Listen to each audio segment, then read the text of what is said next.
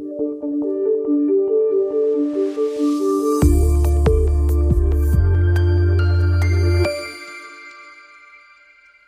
Herzlich willkommen zu einem weiteren Podcast von der Ostschweiz. Mein Name ist Marcel Baumgartner. Bei mir heute zu Gast zwei Kandidaten für den St. Galler Ständerat. Einerseits der bisherige Mitte-Ständerat, Benedikt Würth. Er bekleidet das Amt schon seit Mitte 2019. Ist vorher Kantonsrat, Stadtpräsident von Rapperswil-Jona und Regierungsrat. Dann gegenüber der Patrick Jetzer. Er steigt für Aufrecht, gründet 2021 ins Rennen kommt aus der Pharmaindustrie, ist Altgemeinderat von Dübendorf und hat bereits für den Zürcher Regierungsrat kandidiert. Herzlich willkommen. Grüezi. Grüezi, Baumgartner. Meine Herren, wir sollten ja den Gegner sollte man ein bisschen kennen. Darum wäre meine Einstiegsfrage, was wissen Sie voneinander? Herr Würth, was wissen Sie über den Herrn Jetzer? Ja, ich habe jetzt so eben erfahren, dass er seit einem Monat im Kanton St. Gallen wohnt. äh, aber sonst weiß ich eigentlich äh, nichts, außer eben, dass offenbar mal eine Kandidatur für die Zürcher Regierung äh, da plan war. Ja. Und Kantonsrat. Und Kantonsrat. Ah, okay, ja. Umgekehrt, Herr Jetzer, der Herr Würth, im Begriff. Ja, ich weiß, dass er Regierungsrat war, dass er jetzt Ständerat ist von der Mitte. Äh, ich habe gelesen, dass er bis jetzt mittig Partei ist, aber auch persönlich mittig, also dass er äh, sich in seinem Leben nicht grobe Schnitzer geleistet hat. Das ist ein äh, Zeitungsartikel, den ich gelesen habe. Und sehr viel mehr kann ich auch nicht sagen. Was ja durchaus positiv ist, wenn man sich keinen Schnitzer geleistet hat. Herr Jetzer, Sie sind äh, 25 Jahre in der Pharmaindustrie tätig. Sie, Sie haben äh, das Werk geschrieben, Corona-Faktencheck. Äh, ich gehe richtig in der Annahme. So, Corona hat Sie eigentlich in Politik gespielt? Also ich bin vorher schon politisch interessiert gewesen, sehr interessiert gewesen. Nicht im Sinn von Partei, nicht im Sinn von wollen kandidieren, aber ich habe mich durchaus in diversen Initiativen äh, engagiert und in dem Sinn bin ich aktiv gewesen äh, aufrecht äh, sagt von sich, man distanziert sich klar von den gängigen Parteien, demnach auch von der Mitte, wo der Herr Würth vertreten und so. Sie sagen, man hat den Bürger sämtliche Freiheiten genommen und so. Sie kritisieren da damit eigentlich sämtliche 246 Par Parlamentarier. Die haben nichts richtig gemacht bisher. Äh, das ist soweit richtig in Klammern. Wir kritisieren äh, von der Herkunft her geht es ganz klar um Corona-Massnahmen, die sind. Äh, nichts richtig gemacht, bezieht sich natürlich nicht auf sämtliche politische Themenfelder, aber der Grund, wo wir uns gegründet haben, ist tatsächlich, man hat sich von keiner Partei so richtig vertreten gefühlt. In dem Zusammenhang aber wo wir dann gegründet haben, ist uns eigentlich auch klar gewesen, Corona ist jetzt nicht äh, unser Single-Thema, sondern wir haben uns von Anfang an äh, thematisch auf ganz andere Themen auch ausgerichtet. Er wird äh, die Kritik, die wollen Sie wahrscheinlich auch so nicht stehen lassen. 246 Leute, die wo, wo irgendwie falsch gelegen sind oder zumindest zu teilen. Ja gut, in der Corona-Zeit äh, ist ja vor allem der Bundesrat äh, im Führerstand gewesen. Äh, ich würde sagen, im Vergleich mit anderen Ländern hat die Schweiz das äh, insgesamt nicht schlecht gemacht. Ich glaube und bin sehr überzeugt, dass äh, insbesondere auch dank dem Föderalismus äh, der Bund äh, nicht immer äh, hat können durchregieren gerade auch unser Kanton hat da immer wieder auch äh, Gegenpositionen eingenommen. Und natürlich haben äh, wir als Parlamentarierinnen und Parlamentarier und ich im Speziellen auch die einen und anderen Massnahmen kritisiert. Das Parlament selber hat, was die Massnahmen anbelangt, tatsächlich nicht sehr viel Einfluss genommen. Es gibt ein berühmten Artikel, wo ja Olma-Artikel heißt, wo auf mich zurückkommt, wo wir ins Corona-Gesetz hineingeschrieben haben, wo effektiv äh, der Bundesrat gezwungen hat zu Lockerungen, äh, wo äh, im Nachhinein auch richtig sind. Aber insgesamt ja, hat das Parlament, was die Massnahmen anbelangt, sich vor allem auf die Hilfen für die Unternehmungen, für Personen äh, konzentriert und weniger auf äh, Massnahmen inhaltlicher Natur, Einschränkungen. Da habe ich auch problematisch gefunden. Insbesondere hat sich auch in Bern zum Teil ein bisschen eine Haltung durchgesetzt, dass wer Grundrechtseinschränkungen beschließen tut, muss das nicht mehr begründen, sondern quasi die Aufhebung von der äh, Beschränkungen sind begründungspflichtig. Und das ist natürlich völlig in Umkehr von unseren verfassungsrechtlichen Grundsätzen. Also da ist sicher teilweise auch äh, der Kompass nicht richtig gestellt gewesen. Das habe ich auch kritisiert. Aber wenn man es global, wenn man es insgesamt anschauen tut, hat die Schweiz äh, Corona-Krise einigermaßen vernünftig äh, bewältigt. Das würden Sie nicht so unterschreiben, Herr Jetzer? Auf gar keinen Fall, weil äh, das Thema Massnahmen ist ja dann ziemlich nahtlos weitergegangen. Da liegen zum Beispiel Energiemaßnahmen Schubladen fertig bereit. Die sind zwar nicht eingesetzt worden, aber das hat sich eigentlich sofort entwickelt. Und ich bin der Meinung, das Parlament hat ihren, äh, seinen Job überhaupt nicht wahrgenommen. In dem, dass man dort die Session verlassen hat und der Bundesrat allein hat wirken lassen. Also das habe ich persönlich verheerend gefunden. Und sich aus der Verantwortung rausnehmen, ist nicht der Grund, warum wir ein Parlament haben und wählen. Und dann eben sich nur um die finanziellen Folgen kümmern, ist natürlich bei weitem auch nicht genügend. Und dann eine letzte Anmerkung ist zum Thema, im Vergleich ist die Schweiz vielleicht nicht so schlecht gewesen wie andere Länder. Ich bin strikt gegen Vergleich, weil entweder erfüllt man oder nicht. Also Schulnoten technisch gesprochen, wenn man unter vier ist, ungenügend ist, ist es eigentlich müßig zu sagen, ja, ich habe einen Dreier, der andere hat einen Einer, ich habe nicht bestanden, fertig. Also es ist richtig, der, der Entscheid dort mal äh, das Parlament, den Parlamentsbetrieb aufzuheben, der ist äh, falsch gewesen. Aber schauen Sie, äh, jetzt machen wir ja Corona-Politik im Rückspiegel, oder, Herr Jetzer? Und äh, im Rückspiegel ist Politik immer ganz einfach. Äh, Sie müssen sich vorstellen, wie die Situation im März 2020 war. Ich bin da noch äh, Vertreter der Kantone in den Diskussionen mit dem Bundesrat, weil ich da noch Präsident war für die Konferenz der Kantonsregierungen und die Situation, ich kann Ihnen die schon nochmal schnell schildern. Meine, ich wir haben, ja, aber wir haben, wir haben nicht jetzt Theorie, oder? Es ist die Situation gewesen, dass wir einen akuten Ausbruch in Bergamo hatten. Und wir haben, ich kann mich noch gut an die Sitzungen erinnern, wir haben äh, ähm, ähm, ähm, Herrn Koch den Auftrag gegeben, mal aufzuzeigen, was würde das bedeuten, wenn wir die Situation, also das Mengengerüst von Bergamo in der ganzen Schweiz hätten. Ich meine, das ist nicht so unplausibel. Äh, und die Resultate sind natür natürlich ernüchternd gewesen. 1500 äh, äh, Intensivpflegeplätze hätten wir gebraucht hätten wir bei weitem nicht gehabt. Und aufgrund von dieser Situation, weil man auch nicht äh, Massnahmen gehabt hat, weil man auch nicht äh, irgendwelche äh, äh, Impfstoffe gehabt hat und so weiter, hat man die außerordentliche Massnahmen, äh, die außerordentliche Lage beschlossen. Und im Nachhinein, ja, wenn man jetzt die Evaluation macht, dann hätte man nicht so weit müssen gehen man hätte auch nicht gedacht, dass das regional sehr unterschiedliche Auswirkungen gibt. Wenn da einer, ich sage immer, wenn da einer in dieser Sitzung gesagt hat, Corona, äh, Ausbrüche, das wird von Region zu von Kanton zu Kanton auch noch recht unterschiedlich sein, dann hätte man ihn wahrscheinlich für verrückt erklärt. Man hat hier einfach sehr viel nicht gewusst und es ist natürlich total billig. Oder wenn man jetzt im Rückspiegel sagt, Seb ist falsch gewesen, Seb ist falsch gewesen, das ist immer einfach. Wichtig ist, stimmt mir, dass man jetzt auch die gesundheitspolitischen Maßnahmen aufarbeitet tut. Da haben wir auch in der letzten Session äh, gerade auch im Vorstoß eingereicht im Ständerat. Ich bin da auch beteiligt gewesen. Wir haben das übrigens auch in Rücksprache mit fachlicher Begleitung von Pietro Vernazza äh, gemacht, weil wir der Meinung sind, solche Massnahmen müssen ja normalerweise, ist ja auch so, wären normalerweise mit einer ständigen Begleitevaluation äh, verbunden. Und das ist bei Corona eigentlich nicht passiert, aus irgendwelchen Gründen. Ähm, es gibt ein paar, aber da ist ein Fehler gewesen, oder da ist ein Mangel gewesen. Und was okay, da ist ein, das ist ein Mangel gewesen, aber was muss denn jetzt aufgeschafft werden? Was muss nachgeholt werden?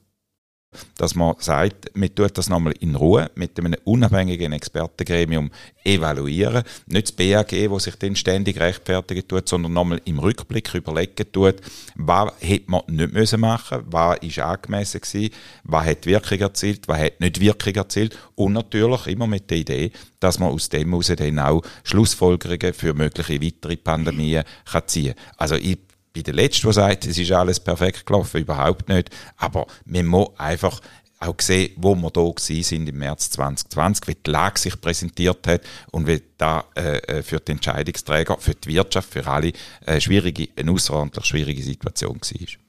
Also da konnte ich mit zwei Punkten. Äh, ich habe alle Fakten in meinem Buch im März, Februar, März und April 20 beieinander gehabt. Ich habe zu den Mahner von der ersten Stunde gehört und Fakt ist einfach man hat andere Seiten, deeskalierende Seiten nicht angelost, nicht wollen anhören.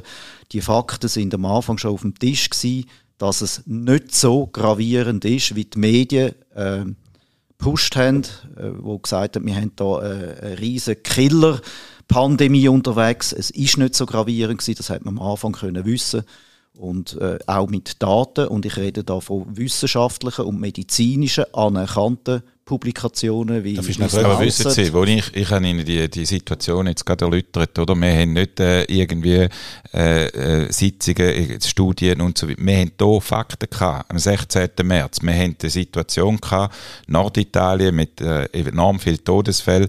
Jetzt können Sie doch nicht sagen, ja gut, Norditalien, da hat nicht existiert oder weiß ich was, Corona hat, da ist nur irgendwie also, eine leichte Schwingung gewesen, sondern wir haben die Situation gehabt, vor der Haustür von der Schweiz.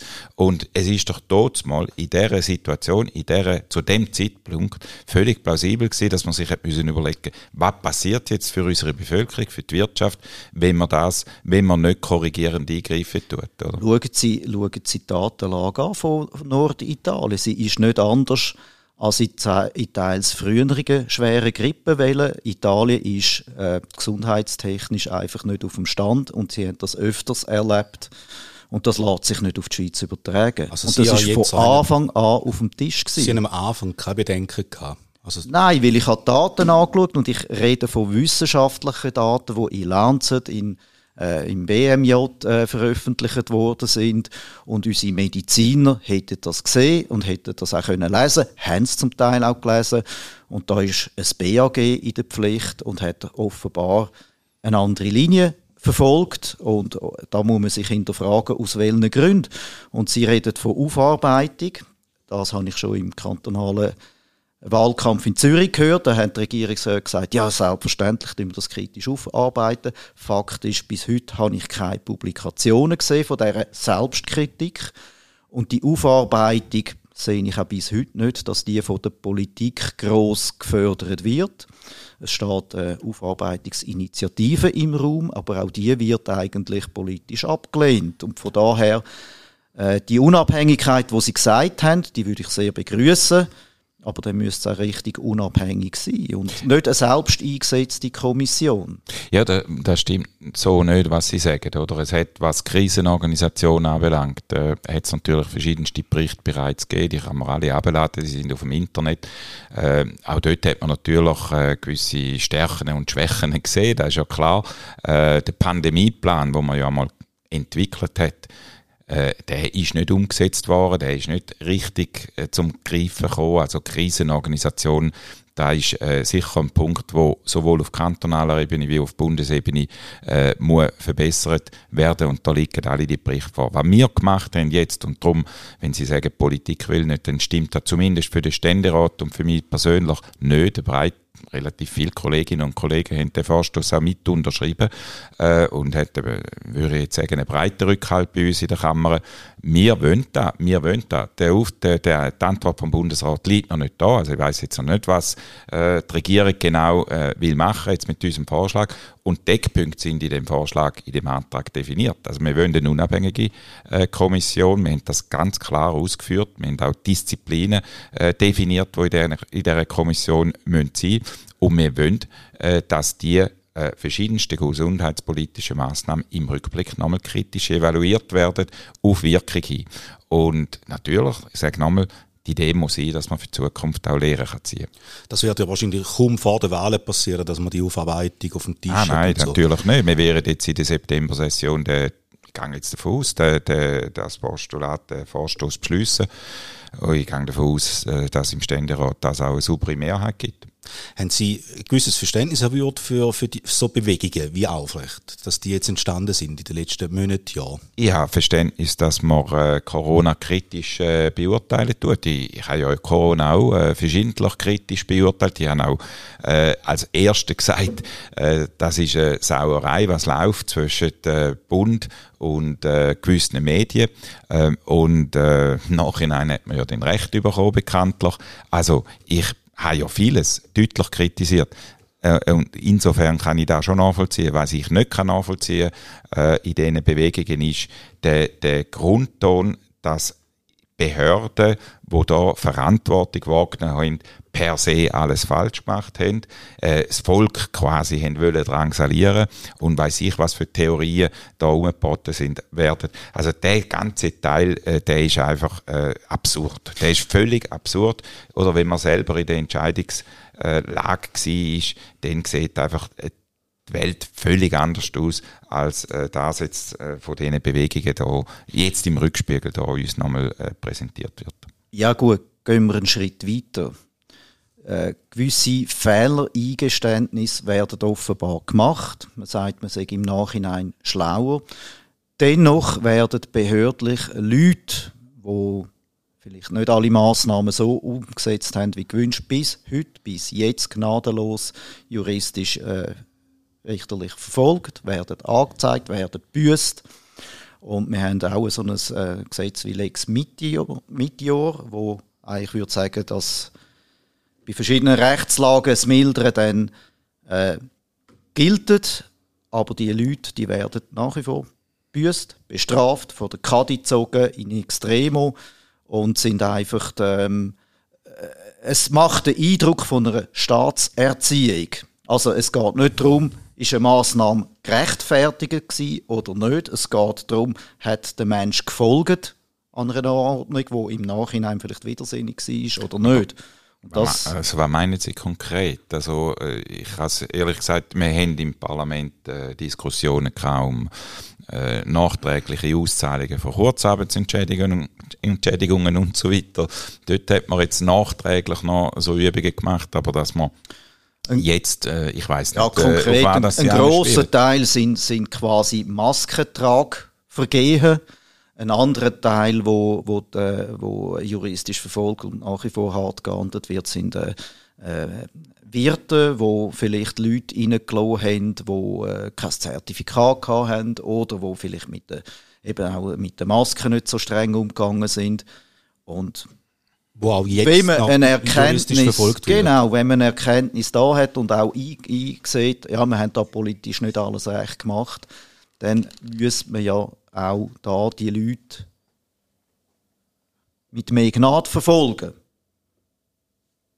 Beispielsweise hat mir das der Mario Fehr, Regierungsrat in Zürich, so gesagt. Gemacht wird es aber nicht in Zürich. Also dort ist alle Härte gefordert, die anderen Kantone kann man das auch beobachten. Oder? Sie zeichnen aber relativ ein, ein düsteres Bild eigentlich von der Schweiz und äh, Aufrecht äh, nimmt ja für sich quasi das Anrecht äh, oder, oder äh, stellt in Rom, wir wollen die Schweiz zurückholen. Äh, was muss denn passieren, um die Schweiz zurückzuholen? Und in welche Hände? Also zurück ja, in die Hände von der Bevölkerung, von der, von der einzelnen Bürger. Und da ist eigentlich die Souveränität ein sehr grosses Thema. Wir wollen ganz grundsätzlich, dass die Schweiz als Bund äh, nicht weitere Rechte oder Einflussnahmen ins Ausland an internationale Organisationen abgibt. Wir wollen, dass wieder mehr Recht vom Bund auf Kantone gehen, von Kantonen zu der Gemeinde und dort zum Einzelnen.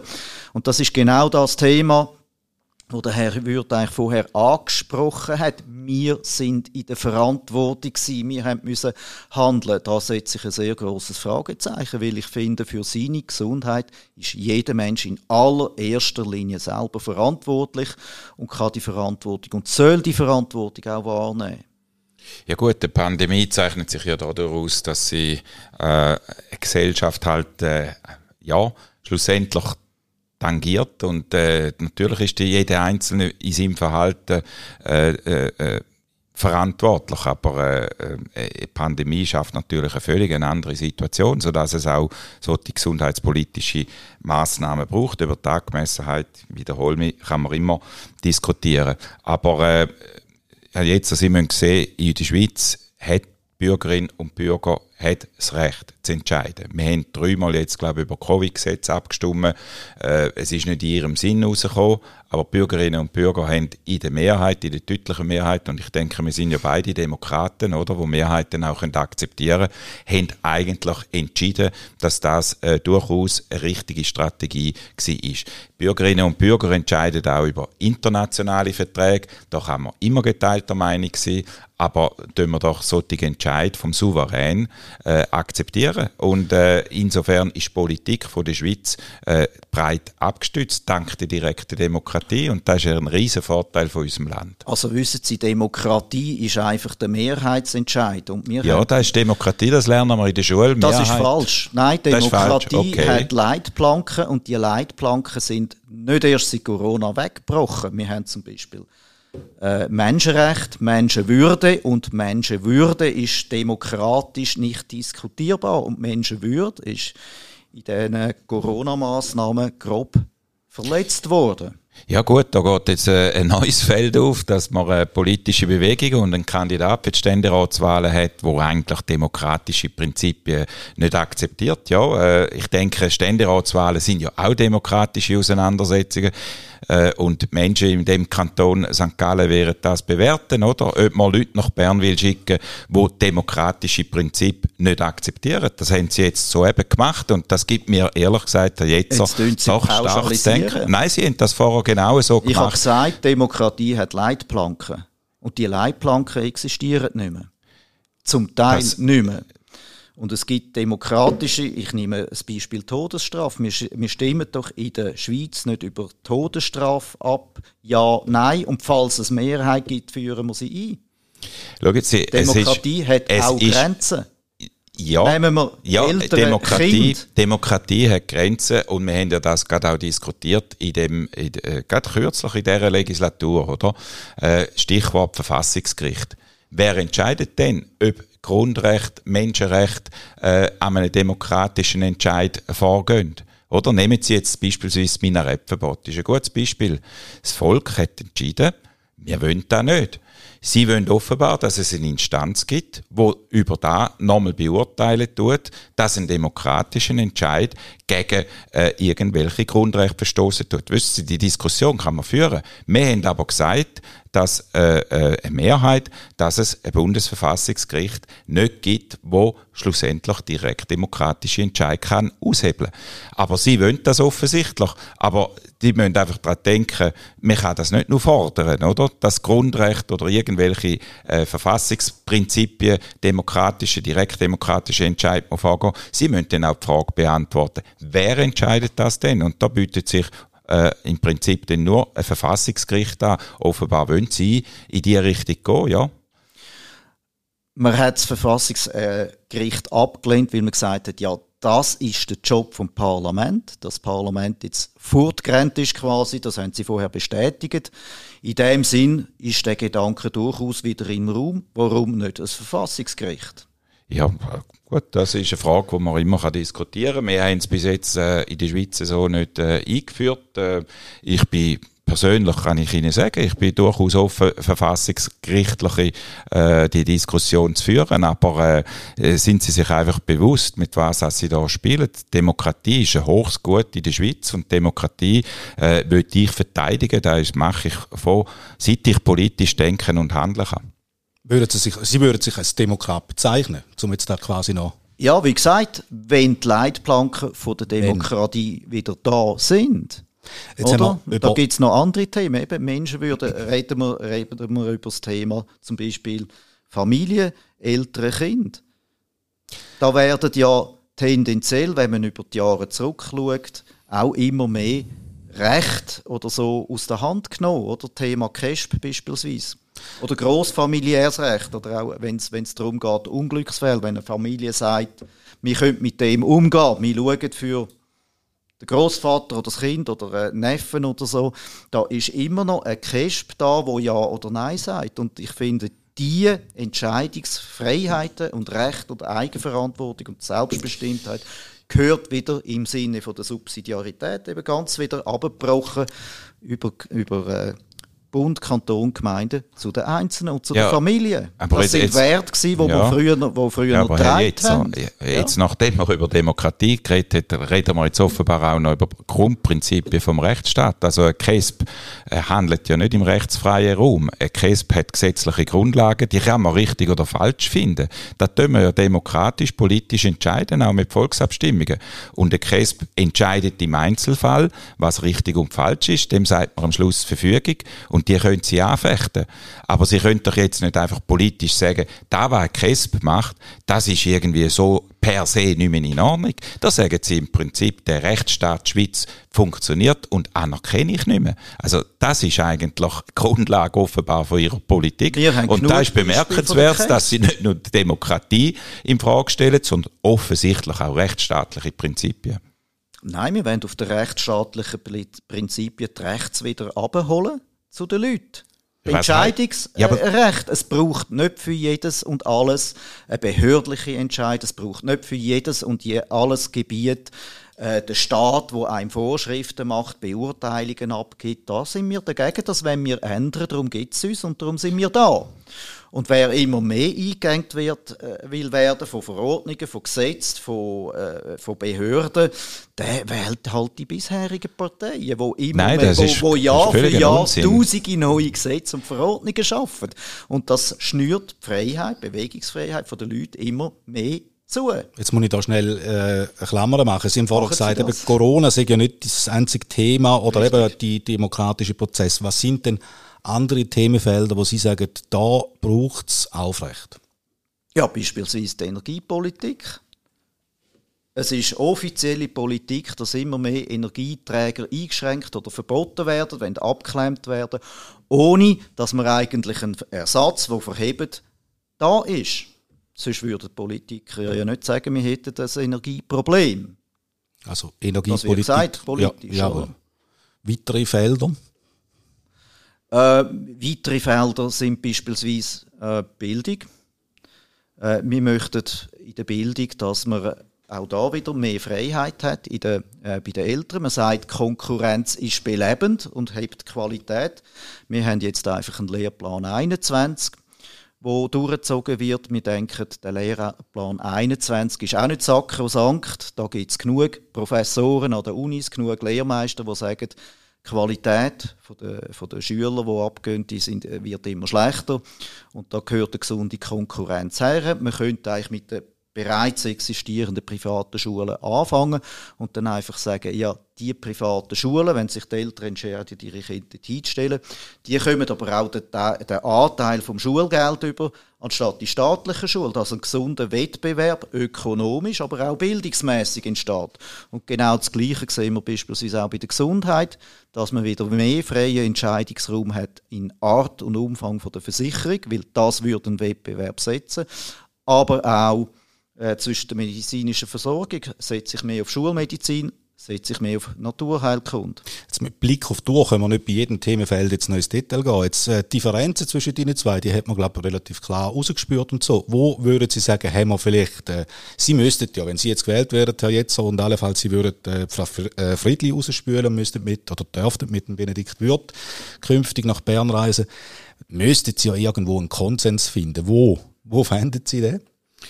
Ja, weil ich jetzt das erste Mal den Herrn Jetzer kennengelernt habe, ist dann noch eine schwierige Frage. Ich, äh, ich äh, habe jetzt während dieser halben Stunde so ein bisschen äh, gehört, wie er denkt und äh, ich glaube, das ist im Moment noch schwierig zu sagen, wo man dann äh, Konsens hätten. Äh, für da weiß ich einfach zu wenig oder eigentlich noch nichts über den Herrn Jetzer. Aber Sie würden den gleichen Wagen Aber ich meine, schlussendlich, wenn der Souverän, wenn der Souverän, wenn die St. Gallerinnen und St. Galler äh, sagen, der Herr Jetzer, der jetzt seit einem Monat im Kanton St. Gallen wohnt, wollen wir im Ständerat, dann ist das ein demokratischer Entscheid, selbstverständlich. Ich hoffe persönlich, dass ich meine Arbeit auch weiterführen kann. Äh, und äh, äh, ja, äh, und dann versucht man das Beste für den Kanton rauszuholen, wie, wie ich das auch in den letzten viereinhalb Jahren gemacht habe. Aber schlussendlich, ähm, wie gesagt, ich kann, ich kann im Moment äh, noch nicht beurteilen, wie der Herr Jetzer äh, da in verschiedenen Themen dann unterwegs wird sein. Und da, was er vorher angesprochen hat, deutet äh, ja auf ein sehr,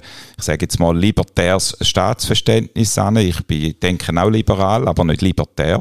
Also wenn wir das Beispiel von der Schule nehmen, bin ich der Meinung, äh, ein Erfolgspfeiler der Schweiz äh, jetzt ist die Volksschule, ist die duale Berufs Berufsbildung und das hat mit gewisser Organisation zu tun. Das hat politische Entscheidungen gebraucht, wo, wo man gesagt hat, es ist wichtig, dass sich die Jugendlichen, dass da eine Integration gibt, dass wir eine allgemeine Volksschulbildung haben für alle zu gleichen Konditionen, dass da auch äh, nicht die Reichen können die reiche Privatschulen und die Armen müssen sich irgendwie organisieren. Wissen Sie, auch da ist ein gewisser Grundsatz, wo man sicher gekämpft hat und wo ich meine, ist ein sehr zentraler Pfeiler vom Erfolgsmodell Schweiz. Gehen Sie ins Ausland, wo Sie äh, hohe Jugendarbeitslosigkeit haben. Wieso? Weil Sie ein schlechtes Bildungssystem haben. Unter anderem auch dem, äh, drum, weil ein paar Leute, Theoretiker, das Gefühl haben, Bildung können wir komplett liberalisieren. Und wo hat das angeführt? Äh, in eine gesellschaftliche explosive Lage sehen Sie Frankreich, äh, äh, wo, wo das Problem, wo da nicht mehr im Griff hat die Integrationsfunktion von der Volksschule, äh, Herr Jetzer, die wäre ich äh, absolut verteidigen. Und die, Sie haben da offenbar andere Ideen. Ja, dann nehmen wir zur Kenntnis. Das ist ja der Wettbewerb der Ideen. Das ist ja Schöne. Wahlen äh, äh, bedeutet auch immer ein Wettbewerb der Ideen. Also meine Partnerin, meine Frau ist äh, Französin, sie ist Lehrerin und hat bis vor kurzem an der französischen Schule geschafft in Dübendorf, Lycée Français. Und äh, das Problem von diesen äh, Ausbildungen dort ist, die meisten gehen, machen den Uni-Abschluss, sehr viel in Sozialwissenschaft und finden keinen Job, weil keiner von der, natürlich nach dieser Qualität oder nach dem Angebot fragt oder zu wenig. Dort sucht Nein, man Klempner, Ja, oder? natürlich, da, da, da, gebe ich Ihnen recht, aber auch weil, weil Frankreich eben beispielsweise keine duale Berufsbildung kennt, weil Frankreich eine andere Volksschulidee hat, als die Schweiz das hat. Oder? Die Schule als Ganzes müssen Sie immer über alle Stufen denken und unser Bildungssystem äh, über das Ganze aus gesehen ist gut, ist sehr gut, äh, bei allen Mängeln, die man immer hat, äh, man kann alles optimieren, aber die Prinzipien von der Bildungsschweiz sind gut und die müssen wir verteidigen. Also der duale Bildungsweg ist ein Erfolgsweg. Da haben wir eine Gemeinsamkeit gefunden. Jetzt haben wir sie. Gut. Absolut einverstanden. äh, wo ich politisch oder wo wir politisch spielen, ist im Bereich vom Obligatorium, also in den ersten neun Schuljahren. Und dort möchte ich einen Wettbewerb, weil Volksschule ist ein Erfolgsmodell gewesen, aber seit Jahren wird, werden die Abgänge schlechter. Das ist das, was man von den Lehrmeistern und von den Professoren hört. Und das heißt, es braucht eine Veränderung, eine Verbesserung. Und die kann nicht in einem monopolistischen Ansatz sein. Und heute ist es so, dass sich die reichen Privatschulen können leisten können. Wenn es so ist, dass eine Steiner Schule zum Beispiel auch die öffentlichen Gelder überkommen von diesen Anteilsschülern, die sich mhm. dann die Eltern schicken, dort hinstellen, dann spielt der Wettbewerb finanziell besser und dann muss halt der Steiner Schule können auf dem finanziell auf dem Niveau von einer, von einer staatlichen Schule spielen, weil mehr ja, gibt es dann einfach nicht. Oder? Wir haben ja heute auch Privatschulen in der Schweiz, es ist ja nicht so, dass wir das nicht haben. Aber wenn Sie äh, wollen, und da wollen Sie ganz offensichtlich die Volksschule wollen aushöhlen, dann fördern Sie natürlich im Prinzip äh, die Privatschulen in der Schweiz in einem Maß, wo dann eben gesellschaftlich dazu führt, Reiche können sich da leisten, weniger Begütete müssen dann halt irgendwo schauen. Das führt zu den sozialen Problemen, die ich vorher geschildert habe. Das führt dazu, dass die Integrationsfunktion der Schule, die extrem wichtig ist, wo eben auch Basis ist für eine gesunde und gute duale Berufsbildung, oder? Das können Sie nicht trennen. Das habe ich vorher schon gesagt, dass da einfach nicht mehr funktioniert. Und äh, die Schweiz will ich nicht. Ich will die Schweiz, wo die Werte verteidigt, wo wir uns erarbeitet haben. Herr Sie vertreiben, was ich sage Nein. Wir haben einen Topf von Steuergeldern, die ins Bildungssystem gehen, wenn in die Schulen gehen. Der Topf soll bleiben, wie er ist. Meinetwegen kann man den ein bisschen schrumpfen. Und aus diesem Topf bedienen sich die verschiedenen Schulanbieter so, nicht wie sie sich selber bedienen, sondern so, wie die Eltern bestimmen, anteilsmäßig. Ich schicke meine, Schule, äh, meine Kinder in die Volksschule, ich schicke sie in die Steiner Schule, ich schicke sie in eine andere Schule. Und, und äh, wir unterhöhlen gar nicht. Im Gegenteil, man, man lässt den Wettbewerb spielen. Und die Volksschule ist qualitativ nicht auf dem Niveau, dass sie keinen Wettbewerb verdient. Jetzt, jetzt sind wir ein bisschen im, im Detailbereich von diesem Themenfeld angelangt. Wie gesagt, ich muss da ein bisschen auf die Tour schauen. Ich weiss, Sie sind beide beschäftigt, haben noch einen Wahlkampf vor sich. Von, von Ihnen, Herr Jetzer, würde ich gerne wissen, jetzt haben wir zwei Ständeräte äh, St. Gallen. Der ist der Friedli, der Benedikt Würth. Welche, von äh, welche Person von diesen beiden würden Sie gerne rausbuxieren und den Sitz übernehmen? Ah, ich nehme gerne Herrn Würzing. Sie nehmen gerne. Ja. Okay, alles klar. Jetzt, äh, das Kandidatenfeld ist offen. Ähm, wir werden auch die anderen Personen bei uns noch zum Gespräch einladen. Ich bin nicht überzeugt, dass sie äh, immer so lebendig zu und her geht. das ist ein Kompliment. Das ist ein Kompliment. Danke Ihnen beiden sehr herzlich für das Gespräch. Besten Dank. Danke.